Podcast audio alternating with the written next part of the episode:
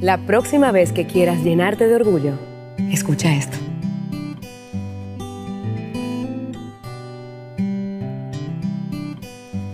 Yo soy isleña y vengo de Quisqueya. Pero un buen amigo le dice la bella. Y es que mis raíces vienen de esta tierra y pa' que no lo sepa estoy enamorada de ella. Yo soy isleña y vengo de Quisqueya.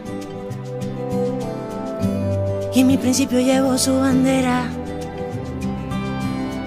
Y es que no hay cariño nada que se parezca y pa' que no lo sepa dónde vaya.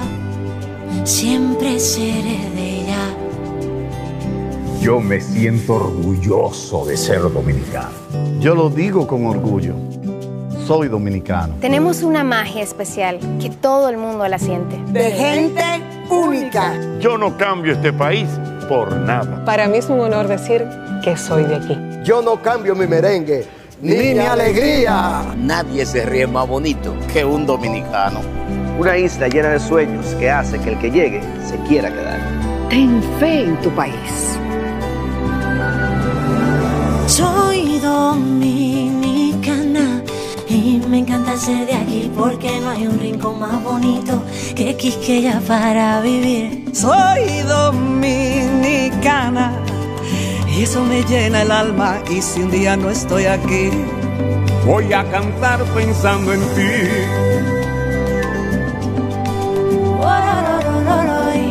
Mi tierra querida. Presentamos la revista dominical Dejando Huellas, las marcas que el presente reclama para asegurar una República Dominicana mejor. Dejando Huellas. Dejando Huellas. Muy buenas tardes, apreciados oyentes de su programa La Revista Dominical Dejando Huellas. Recuerde que nos puede sintonizar a través del internet www.dejandohuellasfm.net y por las redes sociales en Twitter arroba Dejando Huellas R, en Facebook Dejando Huellas y en Instagram Dejando Huellas Radio. Dejando Huellas, una producción de Honorio Montás, trillando el camino día a día en ruta segura hacia un futuro mejor. Dejando Huellas. Muy buenas tardes, apreciados oyentes de su programa Dejando Huellas. Hoy tengo la dicha de reencontrarme con un querido y viejo amigo eh, que hemos tenido una cantidad enorme de, de vivencias, hasta, hasta vivencias que nos no, no, arriesgando nuestras vidas, como por ejemplo la Revolución de Abril, que los dos en el mismo oficio que teníamos, la misma afición que teníamos por la fotografía, nos llevó a participar en situaciones diferentes. Mi querido amigo Timo Pimentel Inver es médico de profesión, igual que su padre, el doctor Pimentel, que nadie eh, de esa época eh, lo podrá olvidar. Además, una personalidad sumamente amable, afable, cariñosa con todo el mundo, un tipo que se dio a querer, el doctor Pimentel. Estuvo en, la, en el Hospital Internacional y después fue del grupo que fundó lo que se llamó la Clínica Internacional. A pocos metros de donde estaba ese, ese hospital, que fue una herencia de la intervención de el 1916 de las tropas norteamericanas. Timo, eh, más adelante, se destacó muchísimo y se convirtió en un, en un, en un líder de, de, los deportistas, porque además Timo ha sido un, una persona que se ha, se ha, involucrado en muchas cosas y en todas ha salido airoso. ¿no? Formó parte de, de, un grupo artístico que se llamaba Proyecta, donde estaba eh, Domingo Liz, Ada Balcácer y otras personas más que él más adelante me recordarán, que no, no, no lo tengo en la memoria de inmediato, pero además eh, fue un militante del BRUC, del Bloque Universitario Revolucionario Cristiano, que era el ala estudiantil, juvenil del Partido Revolucionario Social Cristiano. Pero además de eso, más adelante Timo se dedicó a la fotografía y tuvo la, la inventiva de una sesión que se hizo famosísima en nuestro país, que se llamaba Mi Nikon y yo en el Play. Eso era autoría de Tipín, que era una, una abreviación, que es regularmente como yo le digo, Tipín, que es Timo Pimentel. Y la verdad que eh, yo me siento agradecido de haber conocido y de haber tratado y de haber tenido relaciones muy cercanas con el doctor Timo Pimentel, mi gran amigo, aunque no, no siempre estamos cerca. De manera que le doy la bienvenida a mi querido amigo Timo Pimentel, que de seguro eh, eh, se me ocurrió en un momento revisando mi memoria y me acordé de mi querido amigo Timo. Lo traje de Punta Cana, que él, él, vive una parte del tiempo en Punta Cana y otra parte aquí en, en su casa en Santo Domingo. Buenas tardes, Timo. Muy buenas tardes y, muchas gracias por la invitación, Honorio. Para mí un placer enorme eh, reunirme contigo. Cuando recibí tu llamada me alegré mucho porque, eh, como bien dices y como bien han dicho anteriormente, es una amistad que viene de muy lejos. Es una amistad que se mantiene a través de los años que no importa la lejanía eh, aparente, porque es una lejanía física, pero mentalmente siempre estamos conectados, porque por medio de la fotografía inclusive hay tomas que yo hago que creo que te estoy copiando, porque eh, uno tiene su impronta en todas las cosas que hace, en, el arte también, en en el tema de la fotografía. Hay eh, imágenes que uno ve y les recuerda inmediatamente a, un amigo o a un referente internacional eh, de, mucho tiempo. Eh, yo tuve la, la, oportunidad en un momento de conseguir una, una cámara Nikon yo había estado usando una Argus C3 de mi padre por mucho tiempo. Era, era una Nikon, F, una Nikon F de, análoga, a la, no, lo que había en esa época. No, tenía, no tenía, ¿cómo se llama? Eh, exposímetro, ni nada, Simplemente una Nikon F. El, el exposímetro era la, la, la, mente de uno, la, capacidad de uno, de, de, copiar, eh, el, de leer la, la intensidad de la luz.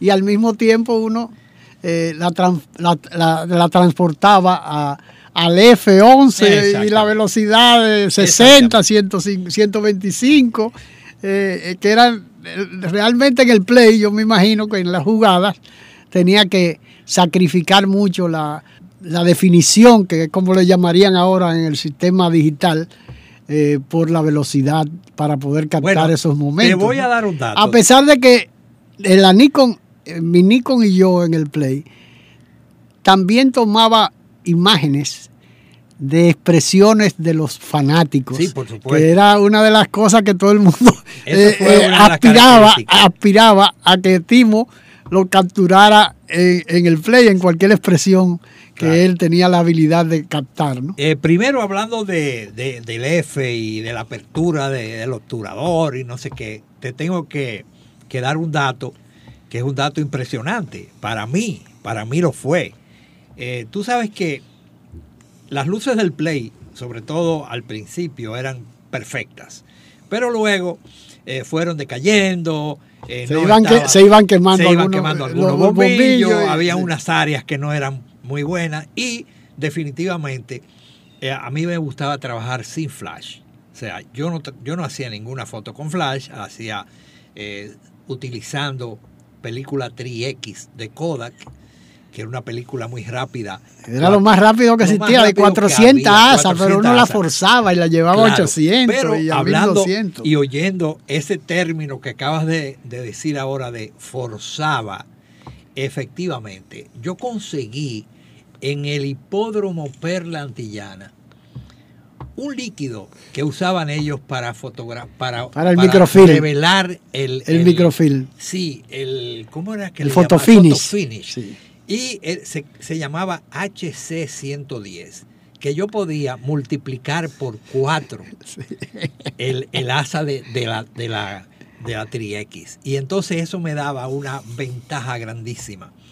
Eh, y eso se unía a una técnica que yo logré usar y que era que me obligó a usar la falta de luz y era usar la imagen en, en primer plano aunque lo otro se viera borroso, porque el primer plano era el interés, la jugada en home. No, pero además uno jugaba con esos primeros planos, porque era realmente ahí era donde estribaba el, claro que sí. el, sentido eh, artístico del trabajo que uno estaba haciendo. Y lo que tú dices también era el, el ver a los fanáticos. Yo traje también por primera vez lo que se llamó el lente a secreto o el lente espía, que era un lente que tú enfocabas para un sitio, pero la cámara tomaba la foto para, para otro. Trabajaba con un prisma. Que trabajaba con un prisma, correcto. Eso fue, eh, imagínate, para mí podía lograr fotos de gente que no... Espontánea, porque el problema era que la gente tan pronto veía que le estaban eh, enfocando con una cámara, cambiaba, se, se, se, frizaba y cambiaba las expresiones. Y eso es natural. O sea, fíjate qué importante y qué trascendental era ese momento que tú sabes que cuando tú vas a hacer una foto y la persona sabe que tú le estás fotografiando, cambia la esencia y tú no le puedes robar el alma. La espontaneidad. La espontaneidad se pierde. Entonces, ese, ese lente me permitía a mí trabajar con esa espontaneidad. También cuando yo trabajaba hacerle fotos de retrato, sobre todo a las muchachas, que, que era muy frecuente que me buscaran para hacerle fotos, yo usaba dos cámaras Nikon. Una que no tenía rollo y la otra que tenía rollo. Entonces yo cogía y empezaba a tirarle con la cámara que no tenía rollo.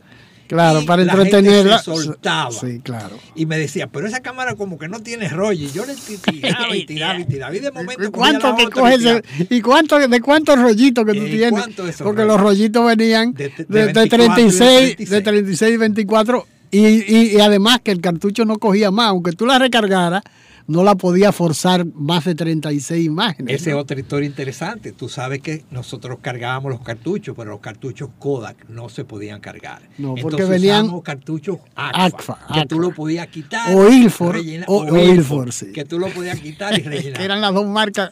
Imagínate tú, eh, y, y, y trabajar así, trabajar eh, una cosa y hacerla rápido, tener que ir al cuarto oscuro, revelar, copiar. Que, ah, Porque todo eso había que hacerlo, había, que, saberlo hacer, además. Además, hasta preparar, hasta preparar los químicos. Porque yo recuerdo, yo iba a la farmacia Esmeralda y compraba eh, el hiposulfito de sodio para preparar mi fijador. Y compraba, compraba hidroquinona para, para yo producir mi revelador de grano fino. Fue una buena cuestión que uno tenía. Yo tengo por ahí una cantidad de libros de química que tuve que, que embotellármela para yo poder producir mis cosas. No, y jugar también. Pero mira ese, déjame, eh, Timo, escúchame que te interrumpa y, ojalá podamos continuar con la idea que tú tenías, pero no me gustaría que se me, se me escapara. A propósito de esa espontaneidad, yo recuerdo en el 1970 77 creo que fue, estaba, era Balaguer presidente. Eh, yo había tenido la oportunidad de ir a la casa de, Juan Bosch en la César Nicolás Penson. Primero fui con eh, Miguel Guerrero, yo trabajaba como corresponsal de UPI y entonces tuve muchísimos años involucrado en UPI. Eh, yo era gente de la CIA, porque todo el que trabajaba con, los, gringos era gente de la CIA, ¿no? Yo trabajaba con UPI y voy a la casa de Bosch.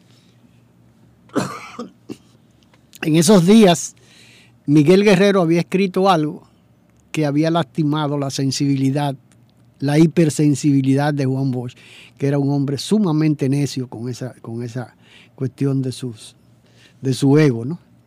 Y cuando va a comenzar la rueda de, la rueda de prensa, señala a Miguel y a mí que tenía que estar al lado de él porque acabábamos de llegar, ¿no? Y nos dice, ustedes son de UPI, se me van de aquí, que ustedes son agentes de la CIA. Y nos botó de la casa.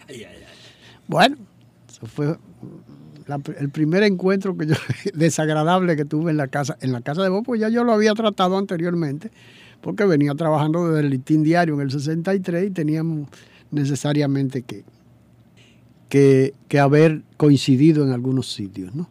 Pero después yo voy con Orlando Martínez a su casa y Orlando había escrito a propósito de la, de la guerrilla, de la muerte de, o de la guerrilla de Camaño, había escrito un análisis en que le decía que, que Bosch sabía de, de la existencia de, de dónde estaba Camaño, porque era un secreto a voces que él estaba en Cuba, ¿no? Eh, y Bosch se molestó, igualmente me votó junto con Orlando Martínez de su casa. Pero después, un día me llama Mildred Guzmán y no habían celular en esa época, ¿no? Me dice, el profesor quiere hablar con usted. Digo, ¿qué profesor?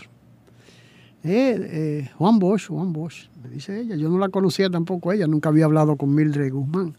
Y entonces ella me dice que él quiere conversar conmigo. Y yo le digo, eh, señora, usted sabe que el profesor me ha votado de su casa en dos oportunidades. Dice, no, no, pero él quiere hablar con usted. Y yo voy a la César Nicolás Penson. Me recibe comentar, haciéndome cuentos de mi familia, de los montajes de San Cristóbal, que era mi, de, un, de mi papá que lo mataron en el, en el 45 y de un hermano junto con él y de otro hermano de, de mi papá que él conoció. Una, una, conversación familiar con Juan Bosch que yo me sorprendió muchísimo porque ya me había votado dos veces de su casa, ¿no? Y me dice, Rafaelito, Rafaelito me recomendó que usted era la única persona que me podía hacer un trabajo fotográfico. Yo digo, Rafaelito, yo pensé en Molina Morillo, pero no era Molina Morillo. No, habla, habla, habla. Eh, no era Molina Morillo, era Rafael Herrera. que él le decía a Rafaelito porque ellos eran, habían trabajado juntos claro. en la época, de, eran contemporáneos y, y, que Rafaelito, digo, ah, ah don, don, Rafael, sí, él me recomendó y me dijo que usted era la persona que me podía hacer el trabajo. Yo lo comenté, yo me sentí como un pavo real, imagínate tú. Claro que me esté diciendo que don Rafael me recomendó, claro, don Rafael me conocía desde el 63, sí.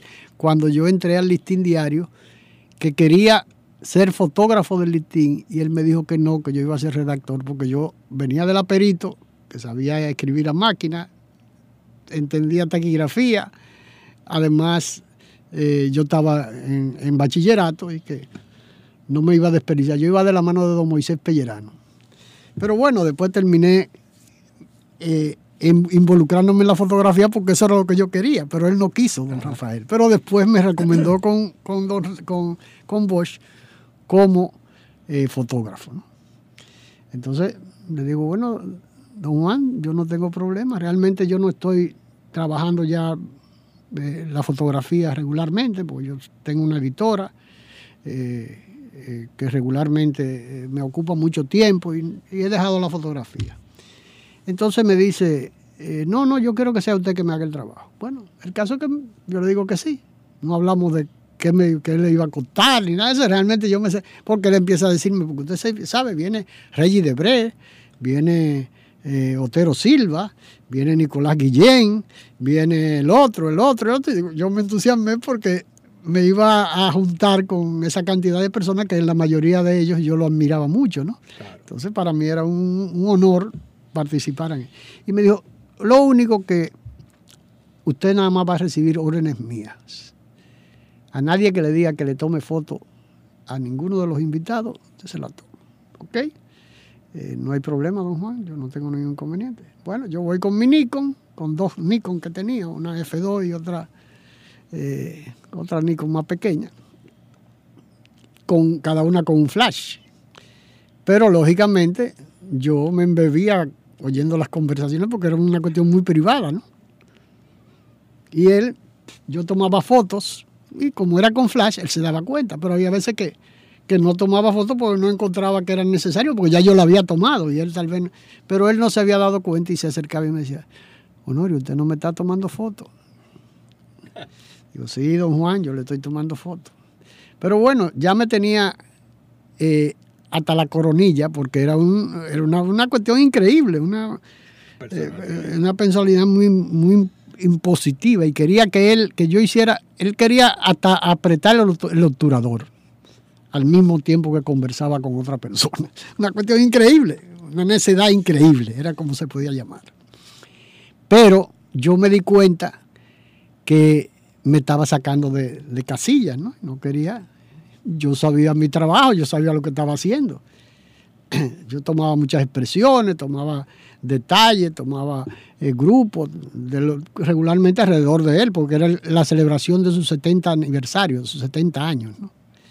Él cumplía años y toda la actividad se comenzó a hacer en su casa. Un miércoles que comenzaron a llegar los invitados.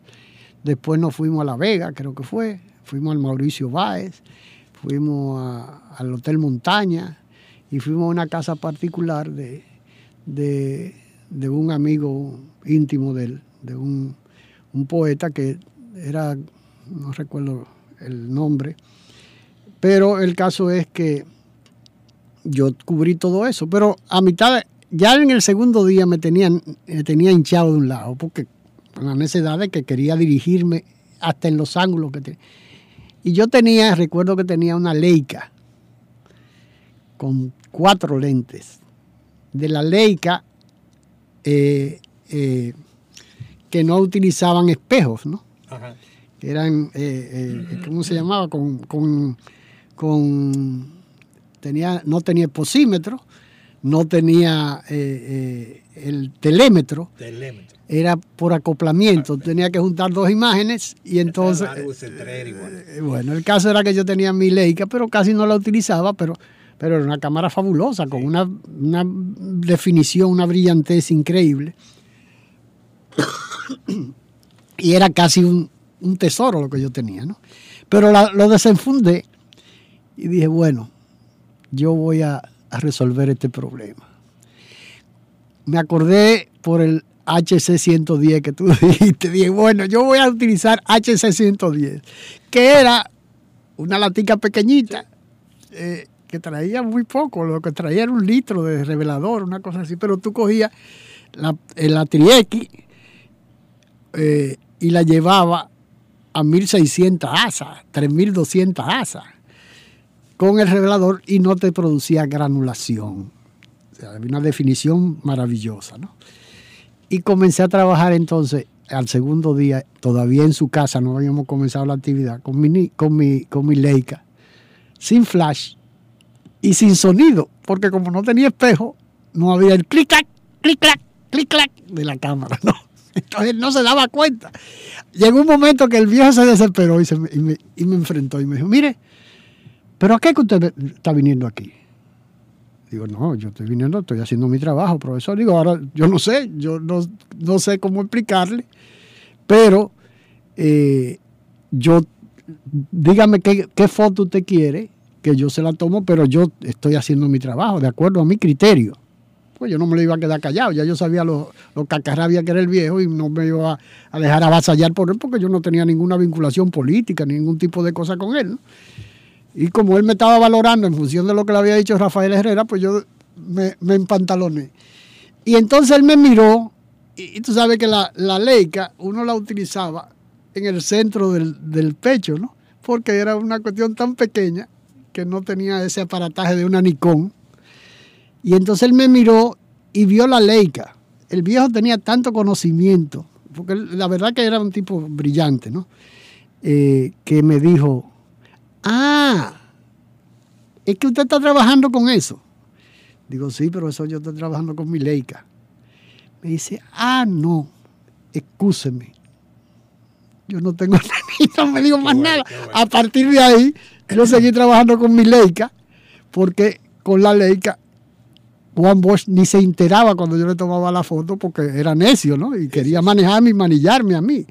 Entonces yo no aceptaba que me manillara, ¿no? Yo con mi Leica y mi HC110 resolví mi problema. eh, no sé si la, la, la, anécdota viene, pero te, la quise, te, quise, te, quise, interrumpir por el HC110, que no, fue es, mi salvación. Es interesante porque yo tuve una anécdota parecida con el doctor Balaguer. me, yo recibo una, un cable de All American Cables, que en aquella época así era que se recibían, eh, dándome instrucciones para que, necesitaban fotos de la zona industrial de Herrera que recién empezaba y con fotos de Balaguer. Eh, lo de la zona industrial de Herrera la resolví fácil. Porque, ah, querían fotos aéreas. Conseguí a Simón Valdés, que era muy amigo mío, y me llevó un avioncito ahí, tiré la foto. Pero no había resuelto el tema de Balaguer. Balaguer hablaba en esos días por radio, por televisión, perdón. Y entonces, con mi amigo Cookie Marte, el hijo del general Melido Marte, conseguí. Que era jefe, que era uno de los de la escolta de él, ¿no? Conseguí que me, me dieran pase al, al, palacio para ir a tirar la foto cuando el presidente estaba haciendo su discurso. Me llevé la Nikon, me llevé dos Nikon, me llevé una que tenía un motor que tiraba cuatro fotos por segundo, que era lo último, de lo último, de lo último, cuatro fotos por segundo. Pero lo que tú mencionaste ahorita, el, el espejo de la Nikon sonaba impresionantemente yo estoy tirando fotos y veo que en momentos Balaguer se distrae porque está oyendo el, clic, clac, clic, el aparataje, de la, del motor. Bueno, después que se acaba el, el, discurso, él acostumbraba a que una fila entera de, de, personas pasaran a darle la mano y yo estaba ahí. Cuando, cuando llego, me dice, ¿para quién usted trabaja? Digo, mire, yo trabajo para Time and Life. Me dice, pero esa cámara suya hace mucha bulla. Me dice así. Me, te, te regañó. Sí, lamentablemente, señor presidente, eh, esta es una cámara que es, es, muy ruidosa porque tiene un espejo que suena, pero excúseme. Me dijo, no, no, no, eh, eso no me, me molesta tanto. Lo que, molesta, lo que me molesta es que usted ha tirado muchas fotos. Digo, sí, porque usted sabe que allá en la redacción de, los norteamericanos eligen una de esas fotos. Dice, sí, van a elegir una mala mía. Cuando yo tenga un gesto. Eh, bueno, yo no sabía dónde meterme porque en realidad el tipo me estaba hablando directo. Digo, bueno, señor presidente, yo eh, lo lamento mucho porque yo estoy haciendo mi trabajo. Me dice, sí, sí, sí, no hay problema. Siga haciendo su trabajo, pero vaya a ver si usted se consigue una cámara que no haga tanta bulla. Volvió y me lo repitió. O sea que eran eh, momentos que uno nunca olvida eh, durante eh, el ejercicio profesional. En esa época yo trabajaba para esa revista norteamericana, pero también estaba en la revista Ahora, que fue prácticamente el nido eh, donde yo... Tú te diste, eh, te, te, te, diste a conocer, porque, a conocer. porque, realmente era, era una revista semanal que tenía en esa época, la gente leía Correcto. la revista. Gracias a Rafael Molina, que me, me hizo eh, un día, yo llevé allá un reportaje que hice de Alto Bandera y le gustó mucho y yo lo hice ilustrado porque yo llevaba la foto y me dijo, mira, tú estás prácticamente haciendo algo que aquí no se hace, que es el fotoreportaje y yo espero que, que tú te mantengas haciendo cosas. Y así lo hice. Empecé a hacer fotos y a ilustrar mis fotos con un trabajo eh, literario. Y eso me llevó después a la famosa Minicon y yo en el Play, que fue eran las páginas centrales de la revista. De la revista. Y todo el mundo. Yo competía contigo porque yo tenía una en la revista ahora, aparte de que yo era el encargado de hacer la portada de la Ajá, revista, ajá. eh, tenía una sesión que se llamaba Belleza de todas partes, que eran muchachas, no, no, no muchachas como la que utilizaba Leopoldo, No, porque Leopoldo- Leopoldo, Leopoldo Leopoldo buscaba, buscaba otra cosa, La ¿no? cámara lo vio Sí. Leopoldo. Pero yo lo que hacía eran reinas de belleza y ese sí, tipo de cosas, porque además yo trabajaba en turismo, ¿no? Entonces yo tenía unas páginas que eran casi inmediatamente después de, de las dos páginas centrales tuyas y eran belleza de todas partes. ¿Sabes que toda la colección está está, Está en digitalizada. Está digitalizada y todo el mundo la puede ver. Sí, ahí en, en Funglode creo que se consigue, se- creo que la, tiene, sí, digitalizada, sí. Pues eh, es una vivencia que gracias a Dios eh, tuvimos juntos. Y, y- y esa rivalidad, porque eh, cuando uno tiene juventud, también eh, es hay secretismo, hay cosas que uno no quiere que, uno, que hay, hay, trucos y, y, cosas, ¿tú me entiendes? Y qué bueno que la vida te da la oportunidad de juntar a esa gente que fueron tus rivales, pero al mismo tiempo tus íntimos amigos, porque tú trabajabas en el mismo sitio, te veía todos los días, te saludaba, y, había esa, e, ese conconcito por atrás, Honorio, oh, Honorio, cuando yo tiraré una foto como Honorio y así. Y eh, eh, poder tener la suerte de, estar vivos y de compartir ya eh, esos, esos, recuerdos. recuerdos. Ahora, Timo, la experiencia de la revolución, por ejemplo, o mejor dicho, la, experiencia que tú tuviste como, como estudiante en la UAS, que fue donde te graduaste, ¿no? como médico, pero además tú eras militante del, estudiantil, para no decir militante político, porque casi todos los, miembros del BRUC eran miembros del Partido Revolucionario Social Cristiano, ¿no? que era una época de muchas ilusiones, de muchas utopías que uno eh, realmente vivía. ¿no? Eh, tú tienes buenos recuerdos de tu paso por la, por la Universidad Autónoma en esa época, en esa época después de la caída de Trujillo. ¿no? ¿Cómo no? Y me pasó igual que me pasa contigo en el, en el, en el aspecto profesional. O sea, de después de pasar todo lo que pasamos en la, en la universidad, tener amigos entrañables como es Narciso Isaconde, por ejemplo, como lo fue Adrúbal Domínguez, que eran personas que podíamos sentarnos en un banco a discutir, a hablar de temas, uno de, un, con, una, con una posición y otro con otra, pero eran, eran otro tiempo, definitivamente. Eh, lo de la revolución, Honorio, te diré que ya visto después del tiempo, yo siempre lo repito en las charlas que doy, que fue quizás el acto más irresponsable que yo he tenido en mi vida porque mi padre, yo quedé huérfano muy pequeño y mi padre fue que me guió hasta llegar a, yo graduarme de médico. Yo me graduó de médico un mes antes de empezar la revolución. Y después de haber trillado todo ese tiempo, con todo ese esfuerzo que hizo mi padre por llevarme ahí, pues yo salir a la calle con una cámara a tirar fotos sin pensar en nada y en que las balas que no eran para uno, que eran balas que mataban a otra gente.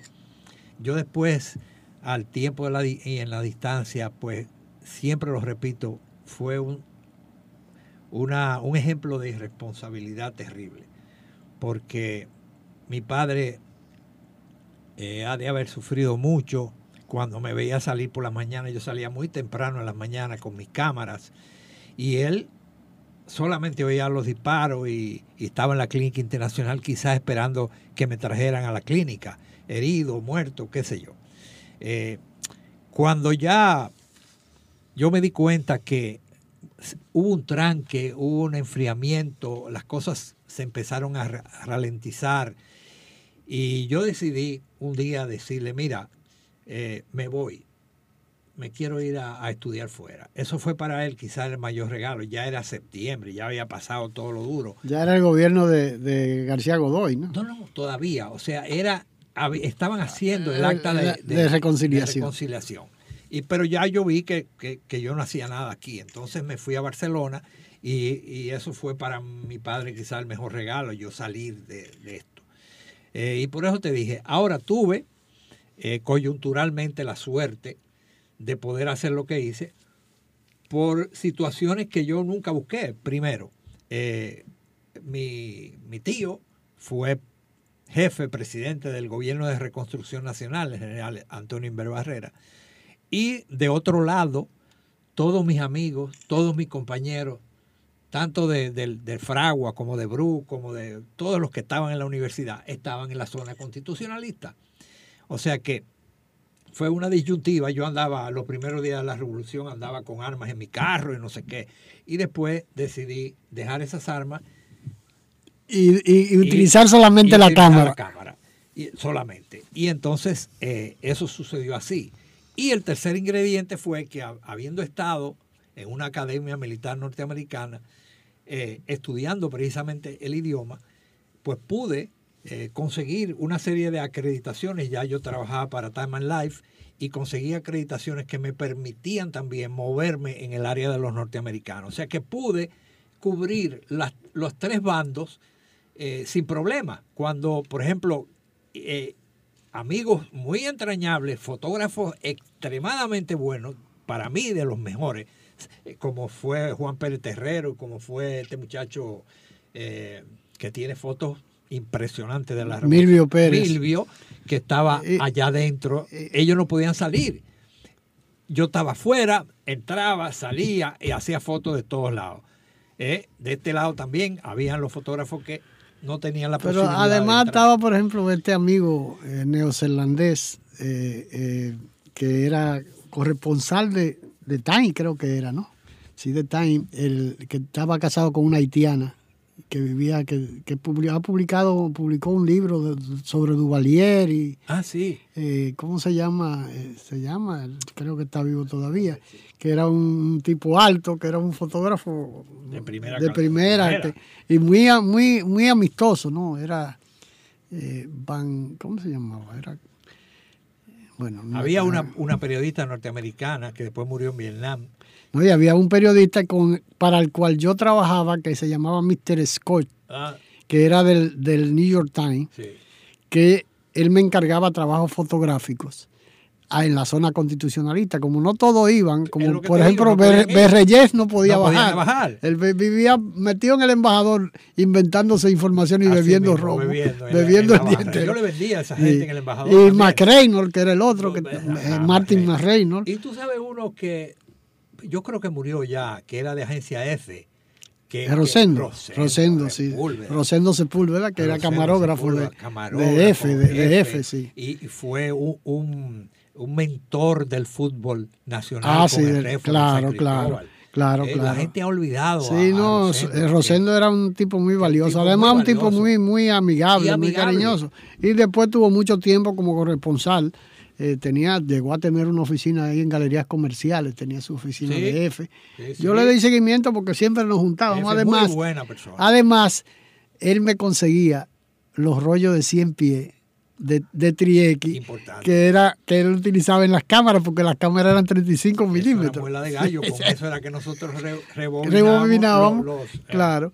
Y en la revolución que no aparecía material de ningún tipo, a pesar de que RTEVA todavía de vez en cuando uno podía conseguir que le vendieran. Ese fue otro de los de, de, la suerte que, que, nosotros tuvimos. Nosotros, cuando nos estábamos graduando, Juan Luis Buquela, un médico que vive en Puerto Rico ahora, y yo, acabamos de, de graduarnos.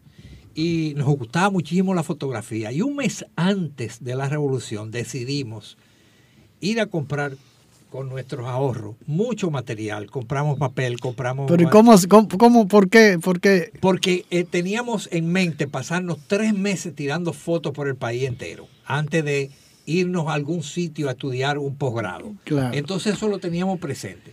O sea que compramos de todo, se lo compramos a la ACFA, y a RT. Era la química, la, química, la química. De Ramón Campopina, que era, era el, encargado de venta, sí, encargado de, venta, sí. Y nosotros conseguíamos. Que era de, Daniel Espinal, era. Sí, tú sabes que. Espérate un momentico. Tú sabes una cosa eh, que me llamó mucho la atención.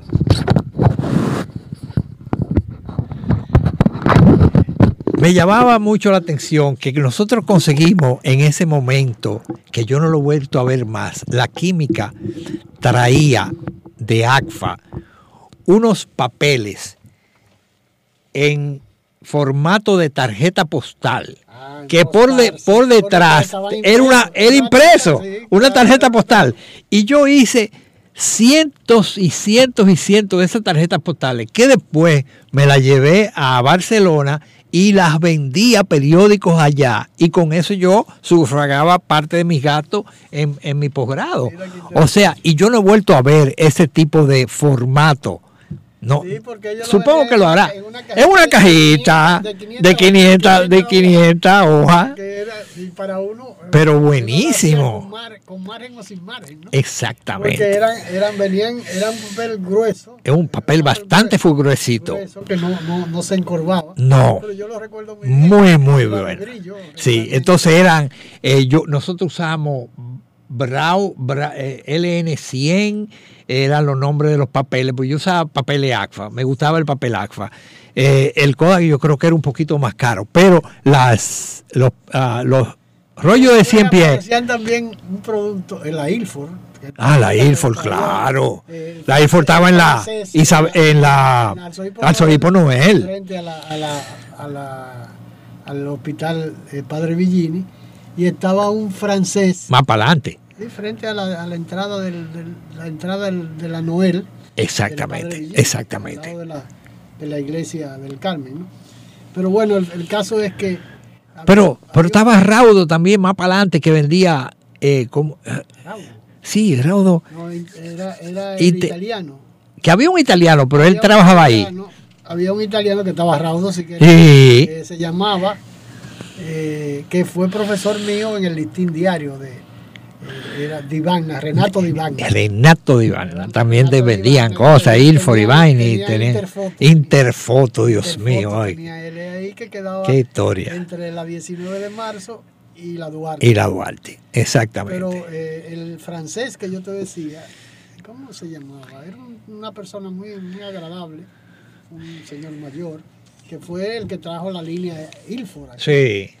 Pues cuando, cuando viene la revolución, cierra, cierra la química, cierra, cierra el Reteva, todo quedó allá adentro, secuestrado allá adentro en la zona constitucionalista. Pero ya nosotros teníamos un arsenal. Yo tenía como cuatro o cinco rollos de siempre que había mandado a buscar fuera, porque eh, aquí no había eso, que no se había ahí. Y era, nosotros usábamos Trieki eh, y para hacer algunas fotos, cosas, pues ya usamos, eh, ah, tú sabes que Plus X y un rollo de infrarrojo que yo conseguía también. Sí, que...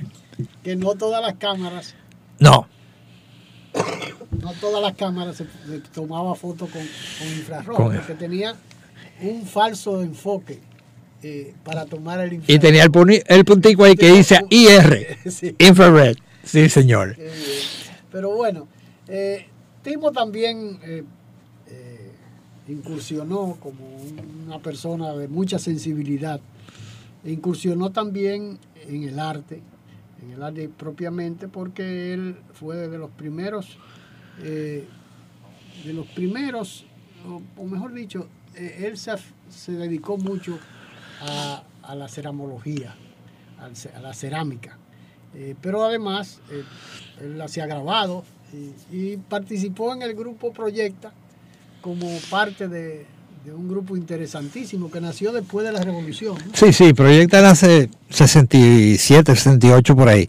Eh, un grupo muy importante que había dos jovencitos muy, muy, muy, muy jóvenes, que eran Félix Gontier y yo, que éramos los más jóvenes del grupo. Después estaban los maestros. Estaba Domingo Liz, estaba Fernando Peña de Filló, estaba Ada Balcácer, eh, estaba Leopoldo Pérez, Gaspar Mario Cruz y Oviedo al principio. Después Oviedo salió y nosotros quedamos con Proyecta. Proyecta fue un, excelente eh, equipo eh, y mi escuela, porque definitivamente lo que yo, todo lo que pude sacarle provecho a lo que era la disciplina de trabajo, a cómo preparar exposiciones. ¿Cómo tú dividías el tiempo, Timo, para, para hacer fotografía, para hacer arte y para dedicarte a tu profesión, ¿no? Mira, en, e, ese tiempo, en esos momentos, yo era una persona atípica, eh, porque, por ejemplo, para darte una idea, cuando nosotros salíamos en grupo, pues yo eh, era el que manejaba el vehículo. Yo no dejaba que nadie manejara cuando nosotros salíamos en bonche. ¿Por qué? Porque yo no bebía. Eh, yo, eh, una vez graduado en el 1959, el 18 de septiembre, fuimos a, a Juan Dolio a celebrar esa investidura. y nos dimos una intoxicación alcohólica que, que por poco me cuesta la vida, a mí y a otros más del grupo. Eh, amanecimos en la playa tirados, vuelto verde, bueno, una cosa terrible. Y yo juré ese día no beber más, y más nunca bebí. O sea, no he, no he bebido nunca más. Me puedo tomar una cerveza, una cerveza o una copita de vino, lo que sea, pero no soy un hombre de bebida. Entonces, eso me permitió tener mucho tiempo para, para hacer deporte, para tener la fotografía. Fui eh, iniciado en la fotografía por mi padre de muy joven, que me dijo un día, me prestó una cámara. Yo tenía una Brownie Fiesta, fue mi primera cámara que me regalaron. Un cajoncito. Un cajoncito. Y me dijo, mira, la fotografía es una herramienta que te puede ser beneficiosa en cualquiera de las profesiones que tú hagas. Y yo tenía 10, 8, 10, 12 años.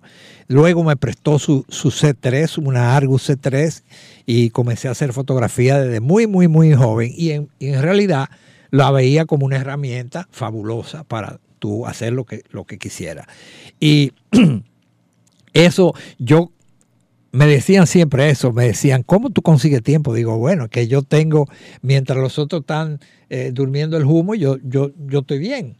Eh, mira, para darte un ejemplo, los días primero de enero, tú sabes que el 31 de diciembre había una fiesta terrible en, en, en el Club Deportivo Naco. Entonces yo el primero de enero, yo jugaba tenis a las 6 de la mañana en el Club Deportivo Naco con otros amigos. Y entonces ahí salían todos los borrachos que empezaban a salir del club a las 6, 6 de la mañana, 7 de la mañana. Amanecido, vuelto un desastre. Y yo estaba jugando tenis. Entonces yo le decía a la gente, mira, así que yo eh, aprovecho mi tiempo. Y una vez también mi padre, que era un gran maestro, me, me, me pero, era, pero era, un gran amigo tuyo. ¿no? Sí, papá era mi amigo.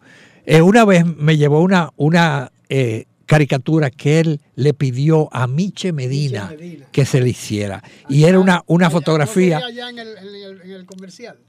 Sí, y entonces él le hizo una, una caricatura, le hizo una caricatura que había un estudiante en una mesa con muchos libros y, y, decía, no pierda el, el tiempo, el tiempo se derrite.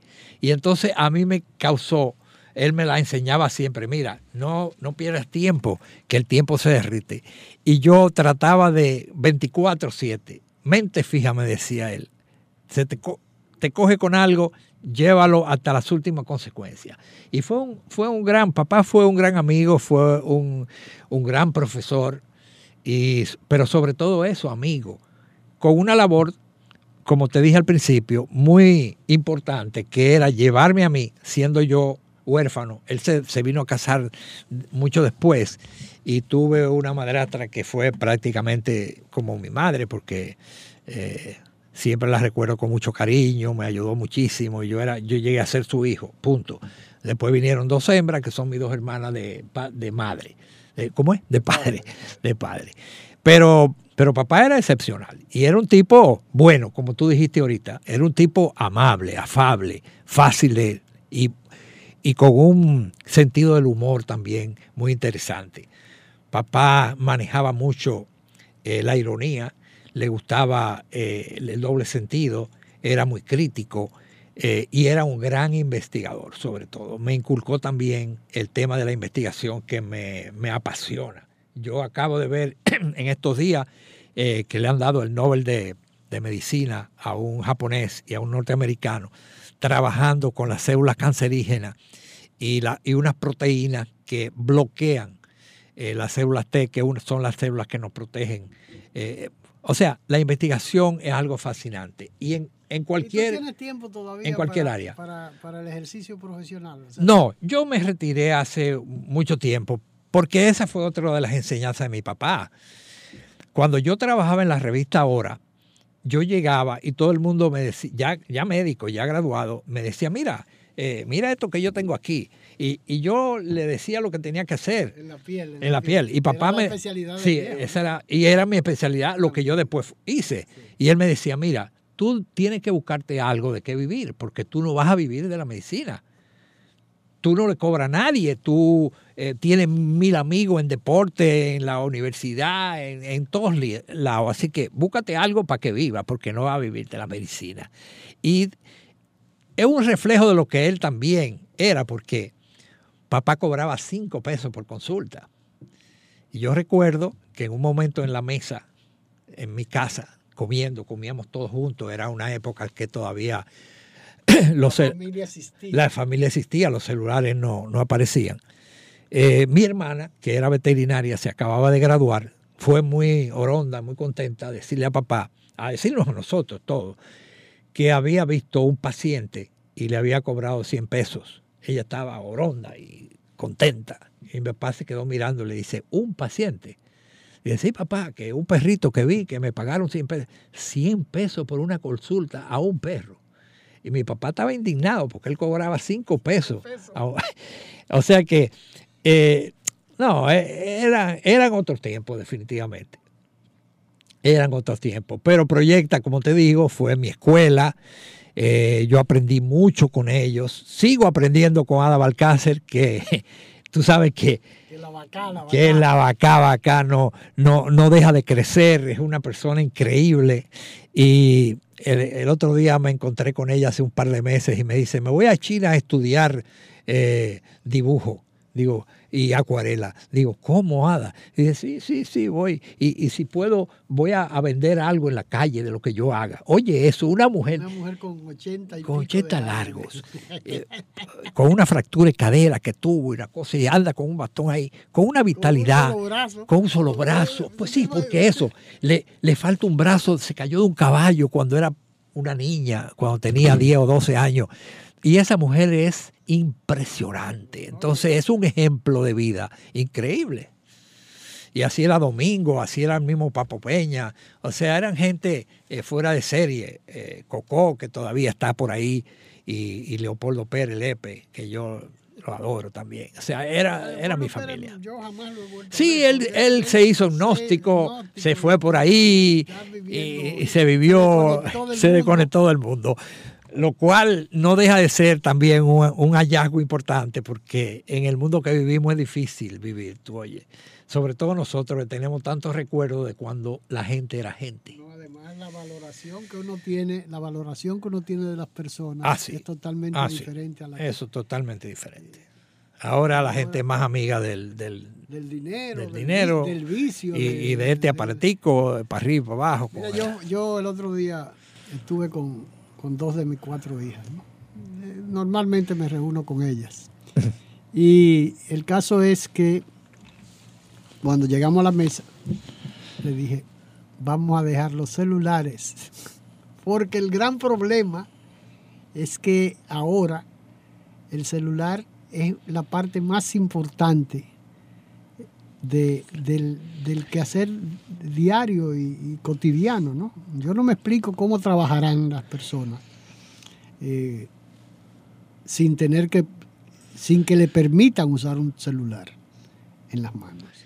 Es, una, es una, herramienta maldita. Sí, no, no, no. Y cuando, es una maldición. Y cuando le falta al que la necesita o al que se está ya amarrado a ella, es terrible el daño que le hace mentalmente porque eh, no, le produce una ansiedad. Una ansiedad impresionante. O sea que, y la tecnología, la tecnología, en estos días recibí, no lo he vuelto a ver, no sé dónde lo, dónde lo tengo, porque también la tecnología te, te, lleva. Recibí una lista de cosas que se han perdido por el, la tecnología. Una de ellas, por ejemplo, para decirte algo, las páginas amarillas, ya eso no funciona. La misma fotografía estos aparatos ya tienen la calidad fotográfica, una calidad fotográfica impresionante. Eh, tú tienes ahí un GPS, tú tienes ahí reloj, tú tienes ahí calculadora, tú tienes ahí, o sea, todo, la gente, y se amarra a la gente. Ha incursionado en la fotografía digital. Me dicen que tú, eh, el dron, por ejemplo, que tú tienes sí, sí, yo, la, yo, facilidad de trabajar con el dron. Yo tengo dron también, sí. Y que eso realmente son de las cosas que, que uno, que tal vez le cautivan, porque tú te pones a pensar, para tú tomar una foto del edificio vaquero, por ejemplo, ¿no?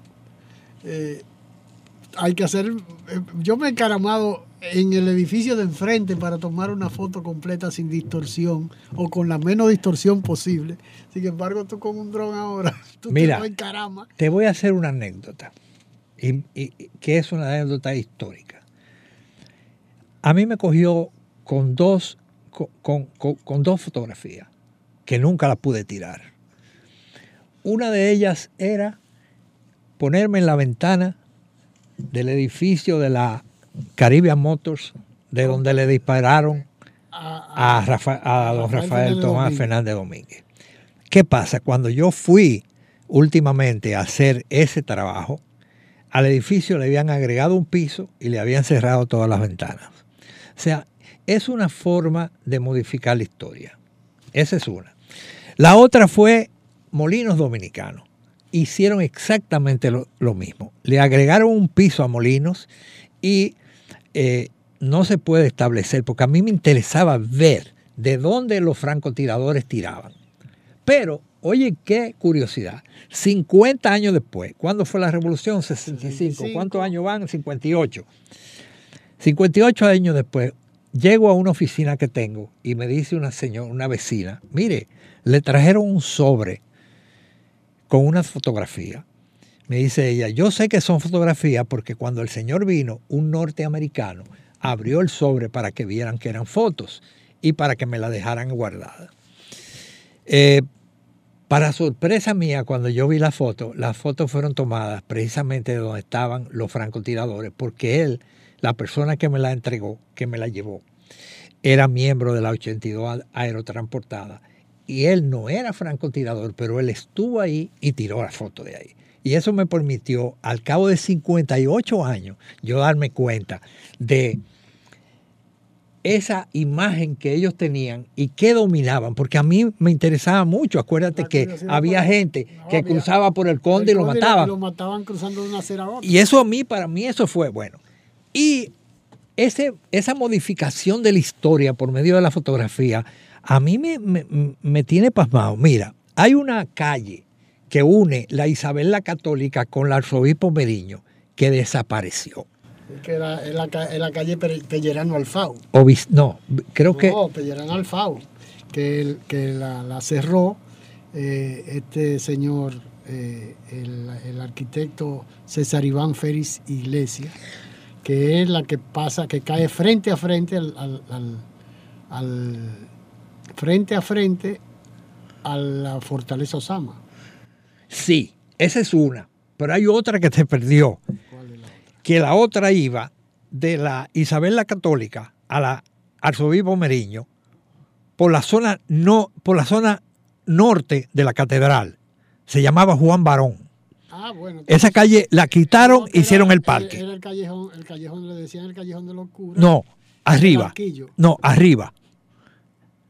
Arriba. El callejón de los curas en la parte sur, lo yo digo en la parte norte. Se llamaba Juan Barón. Yo tengo a foto. Frente al, al, al, al frente a la, a la, estatua de Colón. No, frente a la estatua de Colón no. Era, pasaba por la catedral, entre la catedral y el Parque Colón. Exactamente, ahí. Eh, que, Esa... era, que estaba en el Palacio Consistorial al, al, al Palacio de Borgelá. Exactamente. Yo tengo fotos que no son mías, que se ve una guagua de dos pisos por ahí. Bueno, y hay otra, hay otra acá que la borraron, que se, creo que se llamaba Vicente Celestino Duarte. No, perdón. No, no, no. No, no, no. No, es la que va frente a frente a Santa Bárbara, que unía, unía. Eh, la, la, la, Meriño con la, con, con la, con la Isabel la Católica. Católica sí. Unía. Esa la quitaron. Casi frente a la química. Casi allá arriba. Sí. Entonces, ¿qué pasa? Que la única foto de un norteamericano muerto en acción es una foto mía ahí. Y ellos, esa, esa cámara, esa, esa calle la borraron. Para que tú veas que dentro de qué sé yo cuántos años, nadie sabrá dónde se tiró esa foto. Y otra cosa curiosa, el lugar exacto donde mataron a Trujillo, nadie sabe dónde está, o por lo menos no, poca gente. No, Yo lo sé. Yo inclusive la tengo marcada con GPS. Si tú recuerdas, una vez muerto Trujillo, hicieron un monumento Han hecho tres monumentos. Pero hicieron uno, el, principio. Sí, el principio. Y el principio tenía en una caja de cristal una mascarilla de Trujillo. Y habían dos guardias todo el tiempo ahí con dos banderas. La bandera del generalísimo y la bandera dominicana. Entonces, ¿qué pasa? Cuando se van los Trujillo de aquí, lo primero que hacen es tumbar ese monumento. Y hacen otro monumento ya del otro lado, que era como un triángulo largo, que dice Lord a los héroes del 30 de mayo.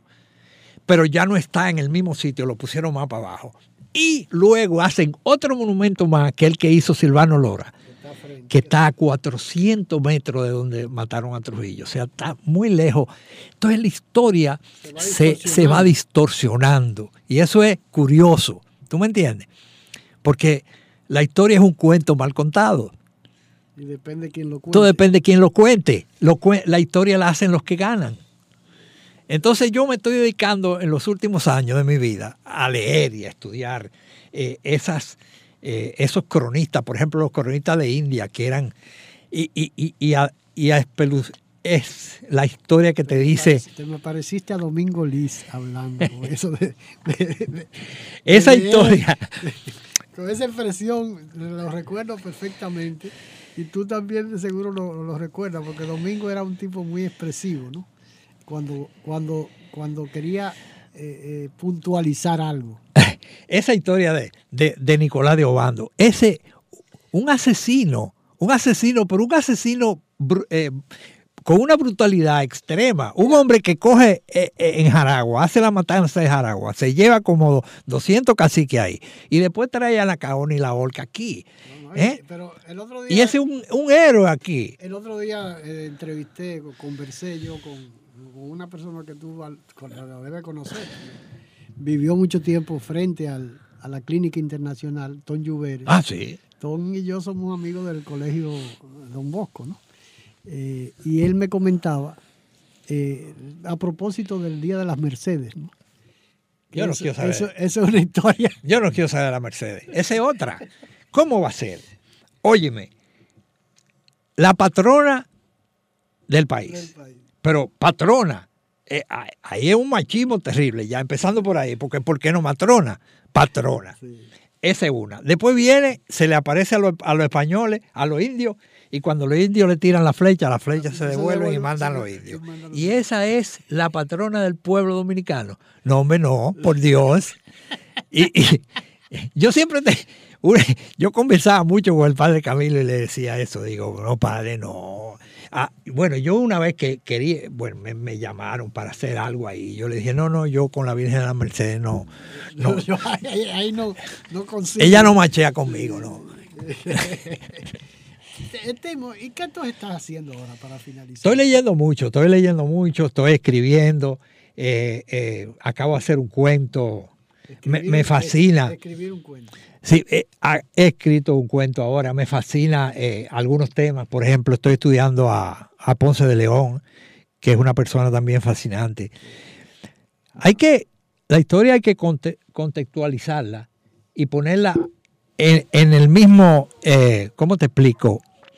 Eh, en el mismo tiempo. Tú tienes que, que, ponerte en los tiempos. Tú no puedes tratar de verla sin, sin ver cómo eran esa gente. Esa gente que vinieron aquí, los conquistadores, muchos vinieron jóvenes. Nan Cortés, Pizarro, todo ese tipo eran jovencitos cuando vinieron aquí. Pero eran, o, o, a, a, acababan de tener una guerra contra los moros y, y, eran muy crueles. Eh, ocupado por los moros. Muy crueles, pero la guerra fue muy cruel. Entonces, Ponce llega aquí bastante mayor en el segundo viaje de Colón. Eh, tiene una destacada actuación, por ejemplo, en el, la batalla de la Vega Real y en otras batallas por ahí. Emancipación. dice que no existió tal batalla. Bueno, eran las batallas que se habían, que hablaban antes, como la batalla de aquí de nosotros también, Beler, ¿eh? eran 18 para 22, unos tigres tirando piedra y otro con unos machetes, ¿tú me entiendes? Pero bueno, eh, en esa época había, había muchos indios, eh, definitivamente rodearon la zona y no sé qué, y, y, y, se hizo una escaramuza. Vamos a decirle que no fue la gran batalla, sino una escaramuza. Pero eh, Ponce estaba ahí, después Ponce vino aquí, es, por sus méritos lo nombran eh, en, en Higüey. En Puerto Rico. Eh, no, en Higüey. Ah, allá, allá en, en San Higüey. Rafa- está San sí. Rafael ahora. Ahora donde está San Rafael, porque esa es otra historia. Eh, Higüey no está, no estaba donde está ahora. Higüey estaba muy cerca de San Rafael del Yuma, casi llegando a Boqueyuma. Eh, Ponce hizo una casa de madera, de, perdón, de, de piedra, que está ahí, una casa fortín, que se restauró en el 1972 con Balaguer. Habían cuatro paredes y las restauraron, está muy bien hecha, muy bien restaurada. Y eh, esa casa tenía mucha historia porque él eh, era un gran emprendedor, tenía todo sembrado de yuca, vendía eh, cazabe yuca para acá, hizo un gran dinero. Con eso fue que conquistó Puerto Rico, con unas, unas carabelas que consiguió y se fue a Puerto Rico. Y después fue a Florida. O sea que todo se, se urgió, se empolló ahí en esa casa. Y es muy interesante la historia de él, pero eran gente a sangre y fuego. Esquivel, Esquivel que coge a Cotubanamá y lo manda a buscar, pero él no va porque él es hermano de sangre de, de Cotubanamá, del, del cacique de ahí, que era durísimo. Mira, la isla entera era casi Caribe, porque la, esa fue otra, otra cosa que se le ha dado la vuelta. Taíno, aquí no había taíno, nunca hubo taíno en esta isla. Eran arahuacos insulares. O sea, taíno era una palabra que ellos usaban para decir soy bueno. Entonces ellos decían, taíno, taíno, soy bueno. Entonces, ah, la gente dice, ah, son taínos. Pero aquí no había taíno, había arahuacos insulares. Y el único, el, el- el único bolsón ya que quedaba, Caribe eran, que quedaba allá arriba con Guacanagarí, que eran arahuacos insulares buenos, que le llamaban taínos. Pero después toda la isla, Caunabo, eh, Cotubanamá, eh, los iguayos que estaban aquí arriba, eran caribe. Eran tipos duros, guerreros, que comían gente con, por nada. ¿Entiendes?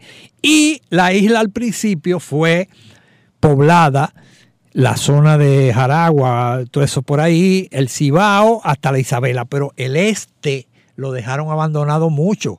Y ahí fue que de cuando vino Bando dijo, hay que meterse al este y mandaron los- las- las encomiendas y los indios y dem- y demás, y la gran guerra primera, primero con Cotubanamá, que la primera guerra y después la segunda guerra. O sea que fue dura la pacificación, fue dura, dura, dura. Tú has dedicado a, a- a- a- a- a leer. Estoy a leer y a escribir, a leer y a escribir. Pero aparte de eso, eh, artísticamente, ¿qué tú estás haciendo? Bueno, artísticamente me he dedicado también a muchos murales, he, he hecho muchos murales en cerámica últimamente, los últimos eh, cinco años. Bueno, hice el libro de la revolución, hice un libro de, de Fuego y Racú, que es un libro de cerámica, eh, los dos, por suerte, premiados también. Eh, y últimamente he estado, bueno, los últimos años Valorado.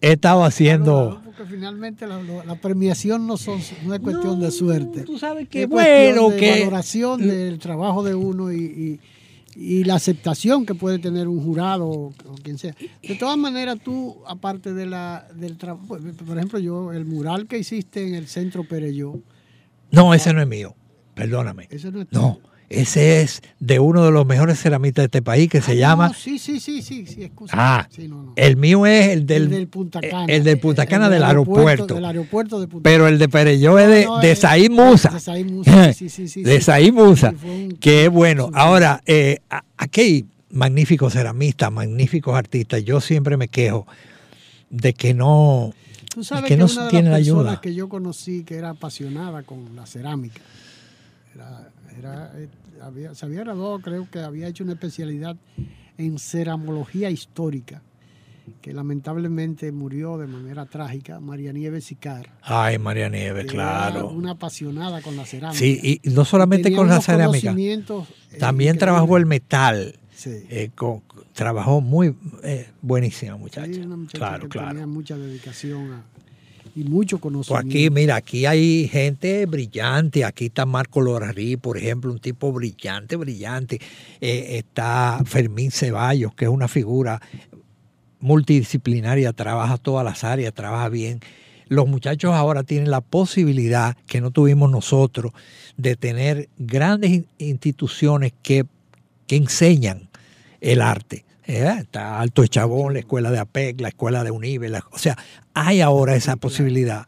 Pero no. lo que pasa es que el artista eh, en la época nuestra, en la época de, en que uno eh, se destacó, había mucho. El, el sentido artístico estaba muy impregnado, era algo muy, muy personal. Y éramos soñadores. Pero ahora, y ahora se ha mercu eh, eh, es mercurial. mercurial eh, éramos soñadores. Mira, si yo te digo las cosas que tú también y yo hicimos, no por dinero. La gente no lo cree hoy día. ¿Cómo? Que tú trabajaste ahí y tú no... No.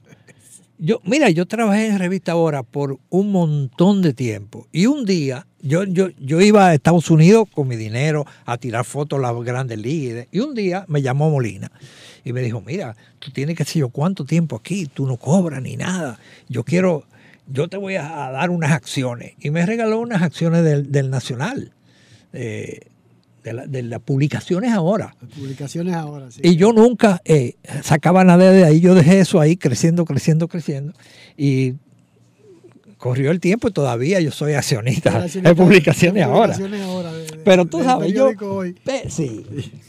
y, del, y periódico y el Nacional, porque ya la revista no existe. Y el Día también, que es de ah, ellos. El Día sí también es del grupo. y del grupo. Bueno, pero nada, eh, eh, y, y, finalmente, Timo, la, en todas estas disciplinas en que tú estás involucrado, independientemente de la medicina, que es una profesión honorable, y que uno eh, es un convencimiento humano, eh, tal vez con un juramento hipocrático que nadie eh, admite que se realiza, pero es un, es, es un, juramento interior que hace un médico o que hacían los médicos, ya no tanto, que hacían los médicos antes.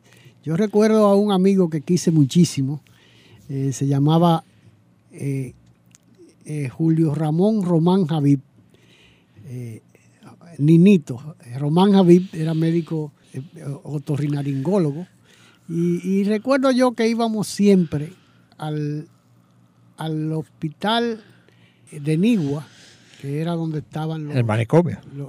y después el leprocomio. el leprocomio. No, el leprocomio. Pero acuérdate que metían...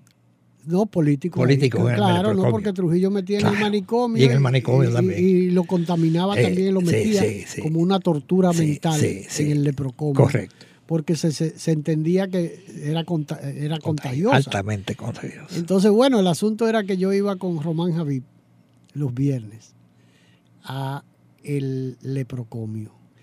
Ya lo que quedaba en el leprocomio, creo que el doctor Herrera, recuerdo yo era el director. Eh, era el doctor Herrera. Sí, ese mismo. El doctor Herrera era el director. Un señor con todo el aspecto de un, un fedallín. uno de la gente que tenía las orejas más grandes que yo recuerdo, el doctor Herrera era el director y era un, apostolado para ese señor. Sí, claro que sí. vivía ahí en, claro el, que sí. Pero Román Javid iba todos los viernes. Él había estudiado una especialidad en Barcelona de cirugía reconstructiva. Y él iba a reconstruirle la, nariz, las orejas. Sí, que era, eh, básicamente la, la la connotación mayor de una persona que había sufrido de, lepra, ¿no? Lepra mutilante. Sí. Y entonces Román iba todos los viernes. Yo lo acompañaba. ¿Por qué? Yo no sé. Pero íbamos todos los viernes al leprocomio. Y eso era para él casi un, juramento, ¿no? Que tenía que un, compromiso, insalvable que él tenía claro. de ir todos los viernes al leprocomio a reconstruir pacientes de esa, esa, de esa lepra mutilante. Y tú dirás, pero ¿y por qué lo hacía? No, cobraba, no, no cobraba. Porque él, trabaja, él tenía su consultorio en Chan Aquino.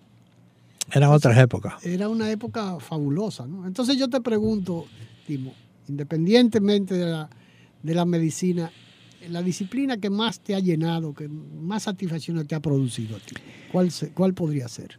Pues yo, sin, sin, sin dudarlo, te digo que la investigación. Para mí, eh, los trabajos de investigación que hice, tanto en la medicina como lo he hecho en la cerámica, como lo he hecho eh, en otras, eh, la misma fotografía, me han dado, ¿qué te digo? una satisfacción enorme. Y todo por, un, por unas aguas. Papá tenía unas aguas en un frasco y me decía, mira, esa fruta nunca se pudre. Y yo quisiera saber por qué no se pudre. Y ese, el querer saber por qué una cosa es o no es, y es, lo que te debe dar a ti el incentivo de vivir, de tratar de buscar el, el porqué, el de, porqué de las cosas. No solamente conocer, sino el porqué de las cosas. O sea, esa investigación, hice investigaciones con él en medicina. Eh, de, eh, descubrí o reporté por primera vez un caso de tiña negra en el país, que lo encontré eh, precisamente en, una, en un familiar. Eh, también hice varias investigaciones médicas, pero la investigación me, me fascina. En cerámica, eso es lo que yo hago prácticamente cada vez que trabajo pues estoy tratando de encontrar cosas que la mayoría se encuentran por azar. O sea, Claro, tú tienes que trabajar, trabajar, trabajar, trabajar para encontrar, pero encuentras. Y eso es...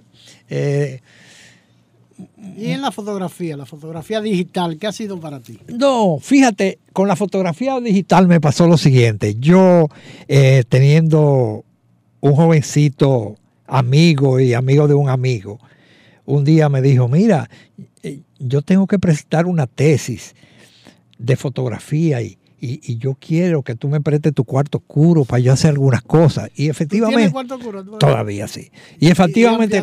Y, todo? Una ampliadora Durst para 35 milímetros exclusivamente, sí. Yo tengo dos veces todavía, pero no tengo dónde ponerlo. No, y entonces él hizo su trabajo ahí. él se llama Robert John Álvarez. Y Robert John Álvarez creció, se hizo un fotógrafo profesional y se hizo un fotógrafo digital. Entonces, pasando el tiempo... por el laboratorio. Comenzó por el... Que nadie, el que no ha olido el, fijador. El fijador. El, bajo, a fijador. comenzó por ahí. Con que uno sale de ese cuarto oscuro. Y fíjate que él ahora es mi profesor de fotografía digital. Y, y, eso a mí me da una satisfacción enorme porque yo hice que ese muchacho se dedicara. Es un excelente fotógrafo y entonces eh, me enseña el HDR, me enseña esto, me enseña lo otro. Pero, pero ¿qué va? Yo sigo enamorado de mi fotografía eh, análoga. Sí. Inclusive se debate todavía la calidad de una contra otra. Cuatro Hasselblad. Ay, imagínate. Con, casi todos los lentes. Sí, ahora ha vuelto a eh, se han vuelto 6 x 7 y, realmente yo lo que lo hago es contemplarla, porque ya no. Sí, dime tú. Nikon. Sí, las Nikon famosas. Pero bueno, así ha pasado la vida. Bueno, Timo, yo te agradezco muchísimo esta conversación. Yo creo que ha sido una gran recreación para los dos, ¿no? Porque yo creo que, la hemos disfrutado. Y pasaríamos, pasaríamos mucho tiempo más hablando de anécdotas y de cosas entre los dos porque yo también te recuerdo muy bien y, vuelvo y te digo, en, ocasiones, no una ni dos, muchas ocasiones, cuando veía fotos que tú hacías o trabajo que tú hacías, me daba cierta envidia, decía, coño, pero cómo él maneja también esto, cómo maneja también lo otro, yo quisiera. Pero también el, tener múltiples disciplinas a veces eh, te limita esas personas que se dedican a una sola cosa. Se, ¿Tú te imaginas, Timo Pimentel, nosotros en la época de la revolución con una cámara digital? No, no, no. Que tiene, que tú andas con, que tú tienes toda la, anda con una memoria, con capacidad para todo. ¿Tú te imaginas la cantidad de imágenes? Que hubiéramos producido. Eso no, no, no, lamento que yo tengo. Digo, si yo hubiera tenido una cámara como la que como la que tengo y la que he tenido, yo tengo una Fujifilm de, muy buena eh, tengo, tenía una Nikon eh, y realmente uno ve, yo tengo una cantidad de memorias guardadas de esa, de esa tarjetica de, eh, y la he ido pasando al disco duro. pero uno ve la cantidad de imágenes. Yo estoy haciendo, ahora mismo estoy haciendo un trabajo interesantísimo. Hace más, hace añales que no hacía trabajo comercialmente por, por de fotografía. ¿no? Pero me insistió un amigo que quiere hacer un libro y quería que las fotografías fueran mías. Y bueno, voy a contar, sacrificarme con mi cámara digital. Y, y, la verdad que uno Pero, me doy cuenta. Yo digo, tiro tres fotos de cada, de cada, de cada imagen que voy a tomar. Y tú dices, si yo puedo tomar 10, 15, 20. Y, Pero Norio, yo te comenté al principio de la conversación que mi aquella cámara tan espectacular que yo tenía tiraba cuatro fotos por segundo. Cuatro fotos por segundo y es, eso era para mí lo máximo. Y ahora tú y con ahora, el celular no te das cuenta y tira una secuencia completa muchacho, en un celular. Muchacho, en un celular. Por eso te digo. Pero bueno, esa es la vida. Gracias a ti, gracias a ti por invitarme. Por esta conversación. Buenas tardes. Buenas tardes.